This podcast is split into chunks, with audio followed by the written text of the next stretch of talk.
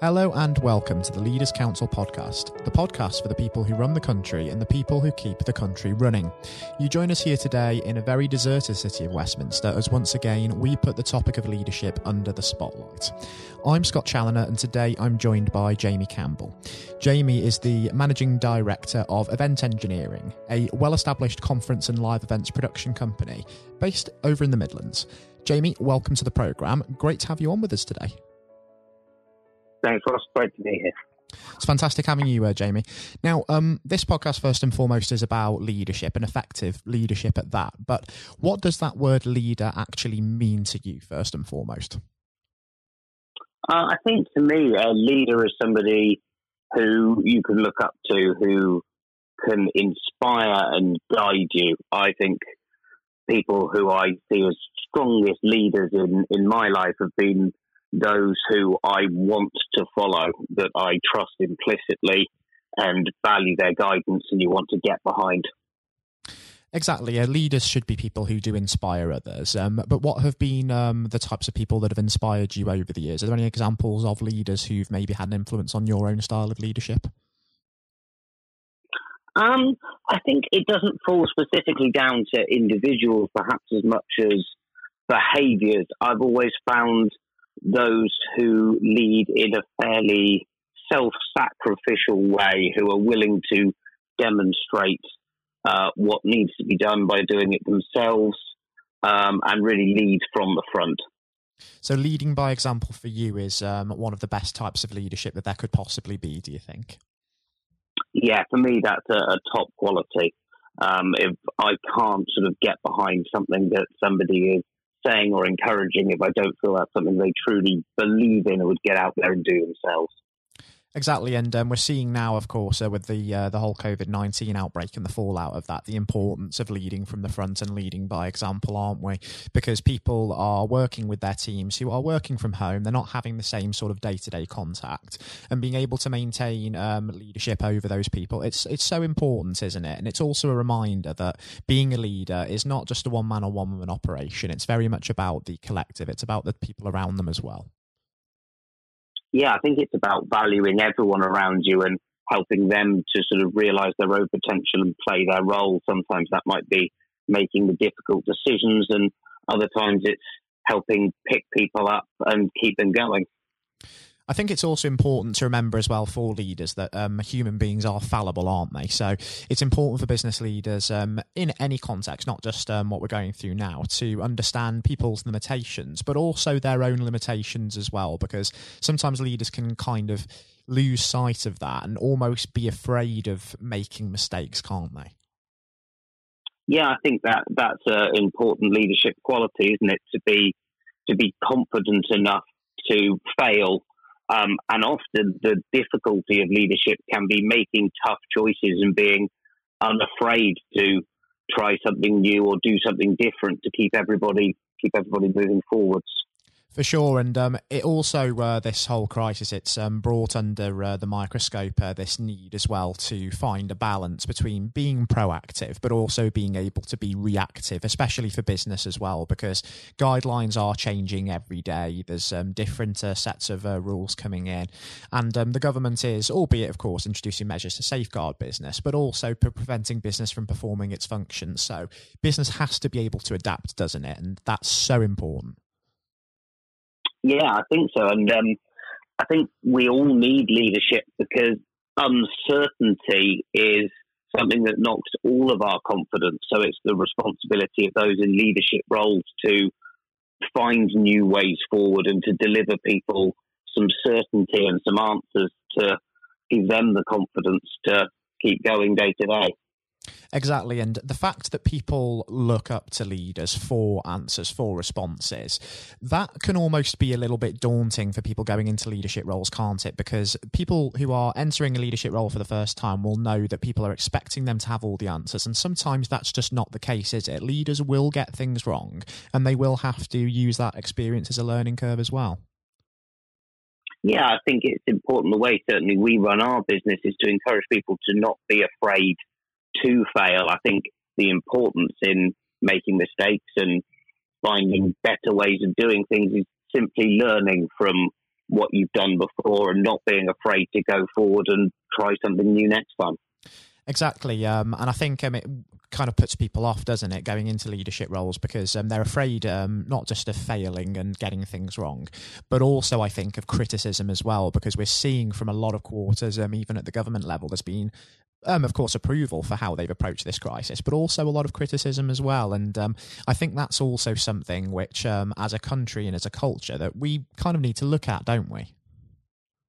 Yeah, I think there's a real requirement if you're going to take a leadership role to be fairly robust, to have some real convictions in what you're saying, because I think there'll always be somebody who has a different point of view, and those who are quite unafraid to be critical in how they put that across. And yeah, I think I very much take your point that it would be lovely if we could move to a point where people were perhaps more tolerant of other people's decisions and could question more gently and encouragingly uh, when they disagree.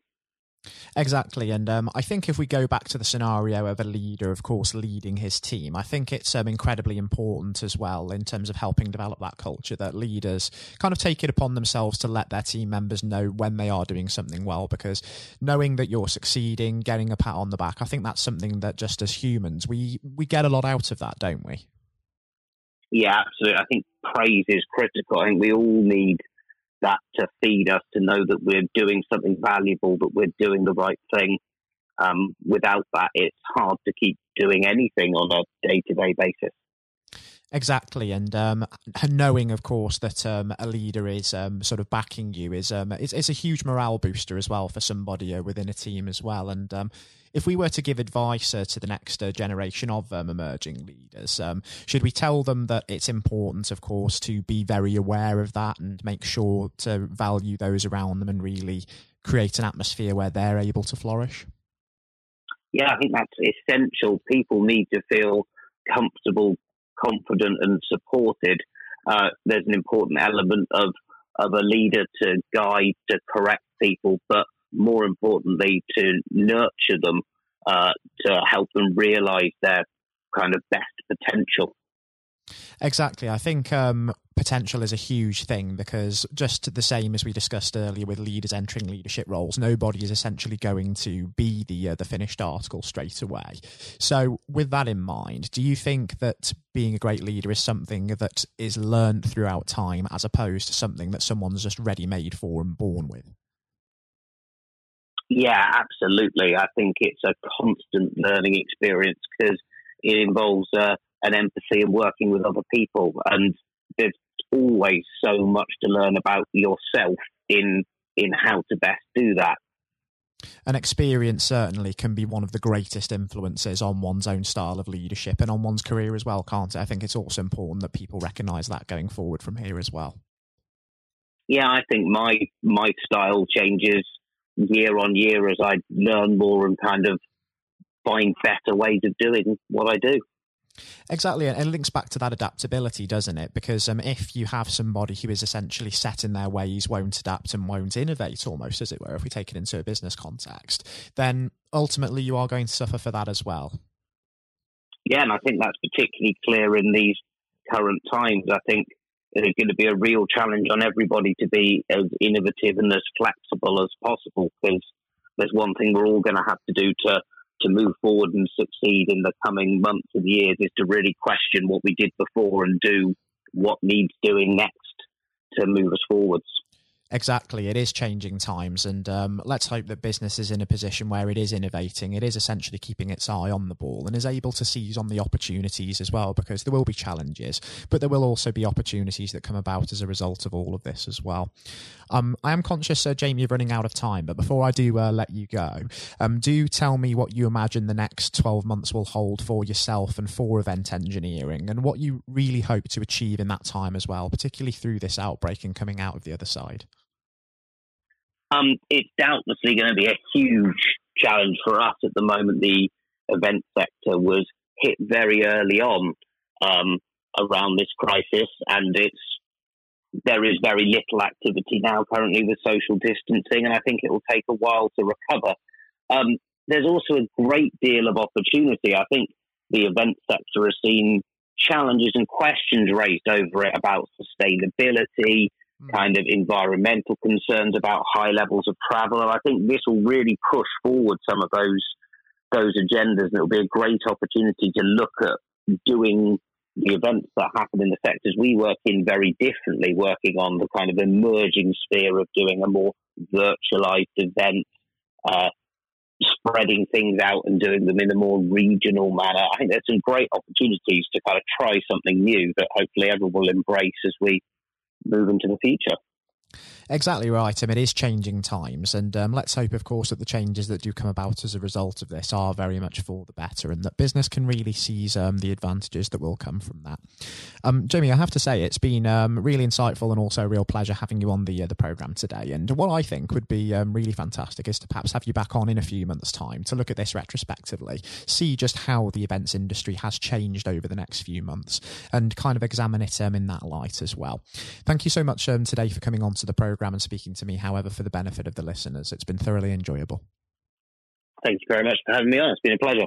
I've really enjoyed it. Thank you so much, Jamie. Um, coming up next on the uh, the program, um, we'll be handing over to Jonathan White for his exclusive interview with England's 1966 Football World Cup hero Sir Geoff Hurst, as well as scoring over 200 league goals for the likes of West Ham United and Stoke City. Sir Geoff remains the only man to this day to have ever scored a hat trick in the final of a World Cup. That following his treble in a 4 2 win over West Germany at the Old Wembley 54 long years ago. I'm sure we all wish we were there for that. Um, I hope you enjoy listening to the interview just as much as Jonathan enjoyed speaking to Sir Geoff himself, and that's coming up right now. Uh, we're now joined, uh, though, by former England footballer and still the only man to score a hat trick in a World Cup final, Sir Geoff Hurst. Uh, thank you very much for coming on today. Uh, You're welcome. You're welcome. Good afternoon. Uh, and perhaps I should uh, start and get it over and done with. I know you must be bored with it, and uh, you've probably been asked a thousand times. But when you got out for a duck playing for Essex, uh, Geoff, what was going through your head at the time? well, of course, that's not one of the most asked questions I get. Oh, there, there are one or two people who are very familiar um, who, who, do Google me, realise that I did uh, score nothing for Essex. Uh, my only game for Essex first team when we played against Lancashire in Liverpool, a place called uh, uh, Aigburth in in, uh, in, Liverpool, many many years ago, 1962, I think that was. So I didn't. Um, yes, I, I, didn't really feel it at the time. It was lucky to be playing. I guess had one or two injuries, um, but the problem that I had was was really messing about between the two sports. That was very detrimental to me uh, over that period of hmm. time, mm. being stuck between the two sports. And I think uh, for those that uh, don't know, there's a there's a, another world that might exist where um, Sir Geoff Hurst was a, a first class cricketer and not perhaps a, a footballer. But um, whether it's business or cricket or, or football, obviously the importance of leadership it can't be understated, no matter what form that comes in. When you were at West Ham, uh, Geoff, and when um, Ron Greenwood first uh, uh, came along, he made obviously some pretty radical changes was this a man that genuinely inspired confidence uh, the first time you'd meet him? Absolutely. I mean, he, he was simply a, a fantastic uh, coach or teacher, if you like, of football. And uh, the, the quite always mentioned when we talk about Ron Greenwood, Harry Redknapp, who was played under him and has been very successful as a player and, and the manager over many, many, many years. He um, he's come across many coaches, of course, and managers during his time over years, I guess he would still say that Ron Greenwood is the best coach he had worked with. He'd worked with. So you're very fortunate. I think you, you, think you're lucky when you come across if you have a great teacher at school and uh, a great coach as we had in Ron Greenwood, and of course a great manager in Alf Ramsey. So to come across people like that of that caliber can have a huge influence on your your career, of course, and, and then your life, and that's that's quite purely the case. Absolutely. And in those early days um, at West Ham, uh, with with a manager obviously like uh, Ron uh, there, it's also important to have uh, uh, confidence with your other players, and of course they become your friends. Who did you look at to at the time uh, when to inspire confidence in yourself? Was it more? Was it Peters? I think probably. Well, I was very fortunate to play with the caliber of the players I did again, again, extremely fortunate to play with you know, the captain, um, of England and West Ham and Martin Peters, who was a fantastic player. And some, as far as Martin's concerned, I think sometimes he didn't quite get the uh, recognition he deserved. and What a wonderful player he was. In terms of inspiring confidence, I always probably say that the biggest influence uh, for me, I guess, would, be the captain Bobby Moore. Although he was only uh, about eight months older than me, he graduated through the system probably three or four years earlier. He played for England in 62, four years before the final when I played. And so he, he was more looked upon him more as a senior player, if you like, not as a, a guy with the same age group as me. And I looked at how he how he uh, trained, how he acted, how he behaved, and how he played. And so he he would say, I would also say he was a big influence on me. One thing I would say about leadership, uh, what I do I do understand clearly all walks of life, leadership is at the top is absolutely vital for a, a for a business, a football team, in any walk of life to be successful. And it's quite evident. I was in the motor trade for a long time as well, selling car warranties to car dealerships. And you could almost tell when you walked into the business, uh, in a, many of the car dealerships, you could almost tell from the moment you walked in by initial reaction, people came and welcomed you, that the business was well run or conversely not well run at all. And so I understand the, the, the value and quality of leadership. And that's why I'm very fortunate to be involved in my career in those early days with two two great leaders in, in Ron Greenwood and, and Alf Ramsey. Absolutely. And um, uh, since you've already uh, brought him up, uh, Geoff, I think it'd be remiss not to go a little bit further with that. But obviously, uh, after uh, at West Ham, your uh, playing came to the attention of Sir Alf Ramsey. Now, there's a man I'm sure when you walked into a room, you knew who was um, in charge. When it came to managing that England team, what was his style like, Geoff? Well, one thing, the first thing I say about Alf Ramsey, he's probably over my life the most powerful influence who had on me um, as a person. Um. Naturally, it happens to an extent because he's got your whole career in his hand. Whether he picks you for England or he doesn't pick you, it can have a, great impact on your your career and, of course, your life. But yep. he, in that era, I was involved for six or seven years. He, it was quite clear who was the boss. He was quite very, very strict. Probably at a time, maybe overly strict, but at times you probably wouldn't get necessarily get away with it in, in today's football because it's changed dramatically in how you deal with with players then and players now. But he was the most powerful man I came across, and very few people and he, he, was quite ruthless in getting people out who didn't want to be who didn't want to be part of a group, part of a team. It is important that if you've got a group of people, and that's in any walk of life, they're all singing off the same hymn sheet, and you don't have anybody that's griping or moaning about the system. And if you've got people like that in your organisation, one thing I have learned, and I've taken on in my life, and my family, you've got somebody in the group that doesn't want to be part of it, you, you get them out. And Alf, I think, was was quite ruthless of that in his, in his staff. And I think that's one thing, I, one of the most serious ones I think I've learnt over a long period of time.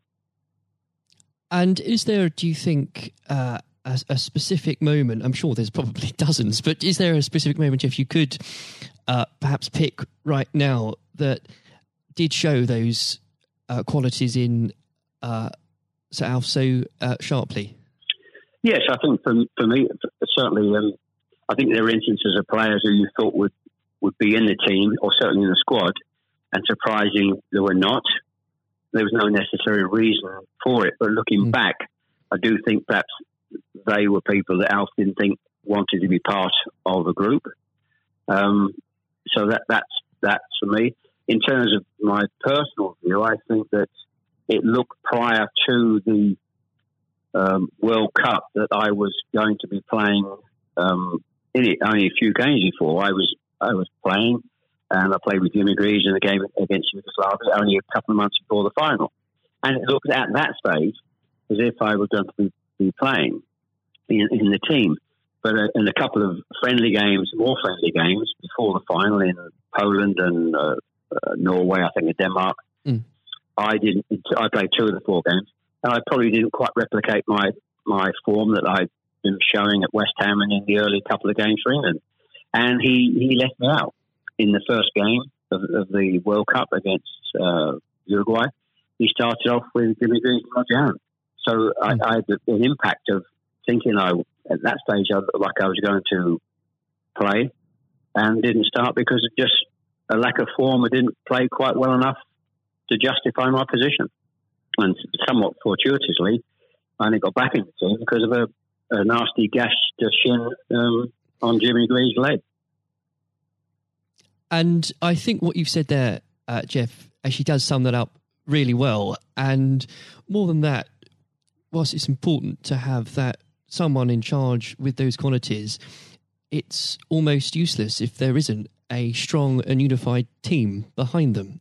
And there really must have been moments, maybe there weren't, but uh, let us know in that 66 competition, the prolonged pressure on all of you, you know, the weight of a nation, did it get to you? Oh, not for me personally, no. I, I think, and I don't, uh, not for me, not for a second. I think mm. I was just happy to be, you know, be involved in the squad initially. Uh, not at all. I didn't. You're not aware of the magnitude of the occasion, really. Looking back out, mm.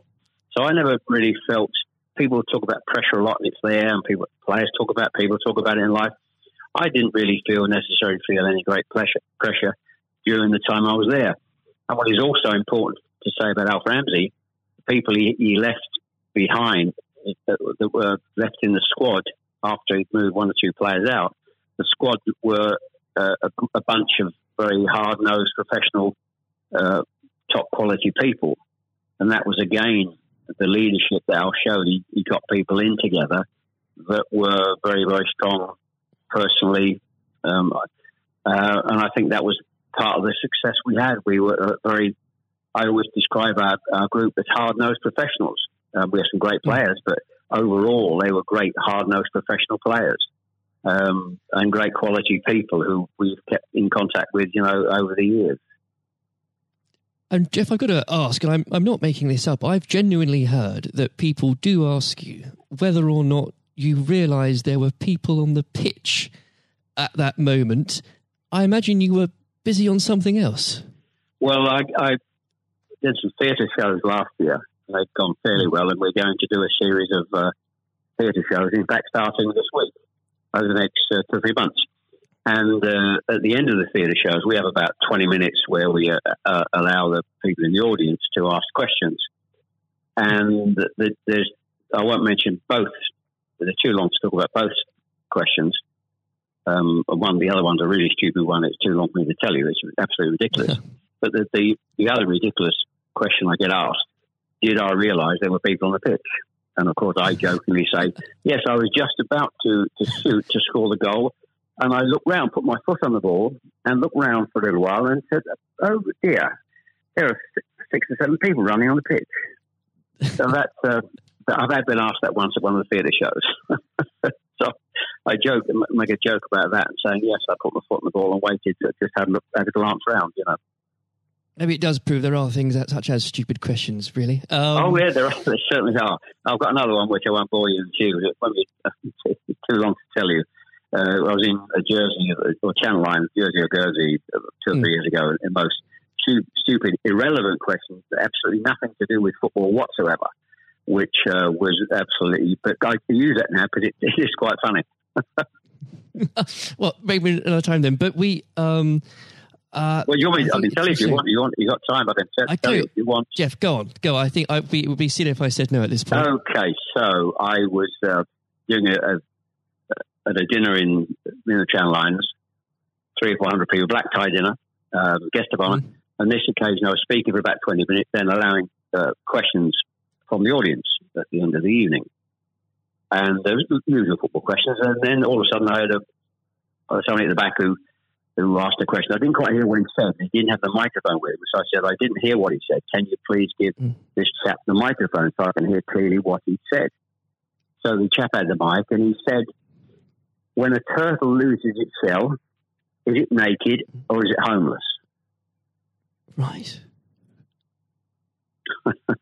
what, what, a question! What a question! Uh, I think that would be in, definitely in the stupid category, wouldn't it? So we had a laugh about that. Is, uh, well, uh, and we, you've got to have a patient of a saint, I think, sometimes to put up with well, things no, like that. But then again, I found it amusing. I just found it amusing. In fact, some of the audience found it highly amusing as well. So it did, uh, um, it did make again, if laugh you, that day. put, if you can put up with my questions, you can probably put up with uh, anything. Um, but there, there would have become a point, though, um, Geoff. I think um, you, you were a young man when obviously this happened. When you must have realised that people, teammates, began looking at you for leadership. Um, is that something that occurred to you, or did you just realise that by by one way or the other, people actually begin to look up for you for inspiration? Well, possibly. That's never really struck me until you've actually mentioned it now. Quite frankly, it's a new a new question. Mm. Does anybody look up to me? I'm sure perhaps uh, there are there are people who pay you compliments of, of uh, fans of, of West Ham and, uh, Stoke, and of course in, uh, England fans who.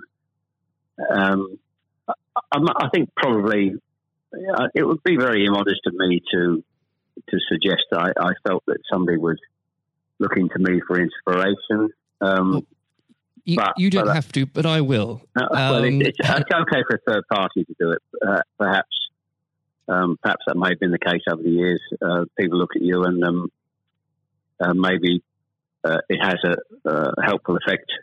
Uh, but I do think you, you how you behave and set examples on and off the pitch is people must realise that that's, that has an influence. How you react and behave Mm. to, to situations on and off the field surely probably has an impact to younger players coming in into the team latterly. Um, yeah, And and with that, looking at um, uh, football today, uh, is there anybody that you think, particularly on the field or the sidelines, that strikes you as someone with um, those qualities that you could identify in a in a natural leader? um, well, a, play, current players, you mean? Oh, players, managers, anybody that uh, you look to today, really. Well, I think some of the outstanding. I think the, the, the best example about a, a leader and at the moment is is, is uh, Klopp at Liverpool.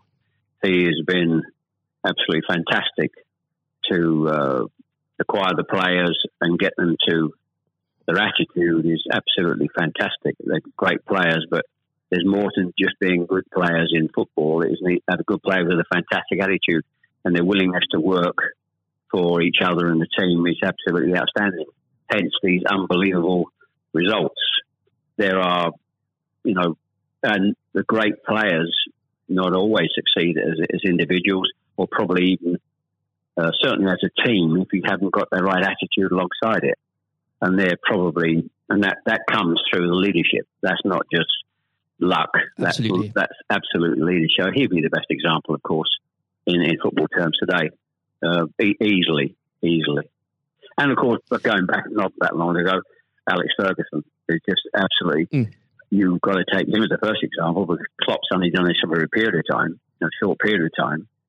But if you look at the 25, 26, 27 years that Alex Ferguson did with Manchester United, and subsequently since he's gone, how they they are not doing so well. He's the best example of management I've seen. We've seen, we've probably ever seen, and I don't think anybody will see the light of that kind of leadership again. It's absolutely astonishing, astonishing. And do you think, could you imagine uh, Sir Alf or even Ron Greenwood managing teams today? Yes, I think so. I think yes, uh, no, Hmm. no question at all. I think they, uh, Ron Green was, yeah. Well, the, the answer, straightforward answer is yes. Um, That's a good they- answer. the straightforward answer is yes. I can elaborate as much as you want, but the straight answer is absolutely categorically yes. Uh, And with um, uh, I know uh, if we could talk about this probably for the next hour or so, but um, I'm conscious of the um, time. Um, looking um, back uh, through your um, playing career, perhaps especially um, your time uh, for England, who was it uh, that struck you more than anyone else on the pitch uh, that displayed qualities of not just leadership but uh, companionship and and level-headedness that you think that have stuck with you all these years later? Well, I think we were, I was very fortunate, and I wouldn't pick any one player out. I think looking at so that, many. yeah, so many, and that's why we were successful because we had so many um, showing all those qualities that you just mentioned uh, throughout the team. I think that that was outstanding, and uh, uh, and it's an opportunity to, to talk about uh, all of them in, in, that breath. And there was nobody, and going back from an earlier earlier question for me, that um, all hard nosed professionals, good good teammates, mm. good socially, and that's why we kept in touch with each other on our golf days every year uh, up until about five years ago. Of course, with, with the uh, sadly dwindling, yes. dwindling numbers, we we still got on. Our wives got on all together. All those years later, it didn't just finish after '66. That reunion, that camaraderie, that team spirit, mm. um, getting on with each other lasted for, for a long, long, long time. And I wouldn't and when it, when you put those those questions and how you categorize those, I would pick every one of the eleven players um, who you put in that category that were like that. There was nobody else; they were all outstanding, and I think that was a big part. I can't stress how big Absolutely. a part that was, and I've said that many, many times for the success of the team. We had some great players. It, we had some great players, of course, but without the attitude alongside that, going back to an earlier question, you we wouldn't have been as uh, ultimately ultimately as successful. Exactly. Without that, you, the, the the whole will never be greater than the sum of its parts. But with it, yes, the word the word is team. The word is the word is team. Absolutely. And I always use the word team when I talk. Sometimes uh, together, everyone achieves more, and that that's the same in any walk of life. That, that's fundamental. And uh, lastly, uh, Geoff, looking if, if you were to uh, give advice, and whether this is in sport or business or indeed any other walk of life, what would you identify, if you can, as the key tenant uh, that you can't go without in terms of leading a team, no matter what that team is? Single mindedness, uh, single mindedness, dedication, dedication to the job, um, thinking about that that that role, that job in leadership all the time. It's a huge part of your life. But it, you, I don't think you can switch off when you're in, in business at the top level or sport at the top level.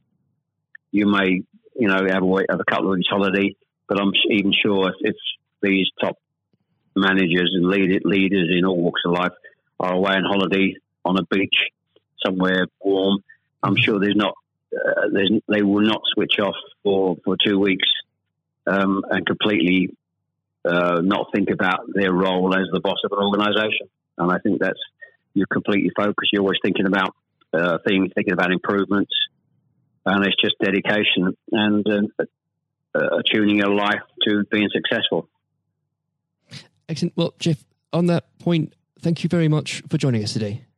You're welcome. Very good to nice to have a talk about this and just go over the go over the past and just uh, refresh my my own memory about the quality of the players I grew up with. Excellent. Uh, another time, uh, it would be great to talk again. Thank, thank you, Jonathan. Thank you. This has been the Leaders Council podcast. Thank you for celebrating excellence in leadership with us. I've been your host, Scott Challoner. Until next time, goodbye. Thank you for listening to our podcast. The views expressed within the podcast do not reflect the views of the Leaders Council of Great Britain and Northern Ireland, its parent company or subsidiaries, members of staff, or other guests of any other person therein associated.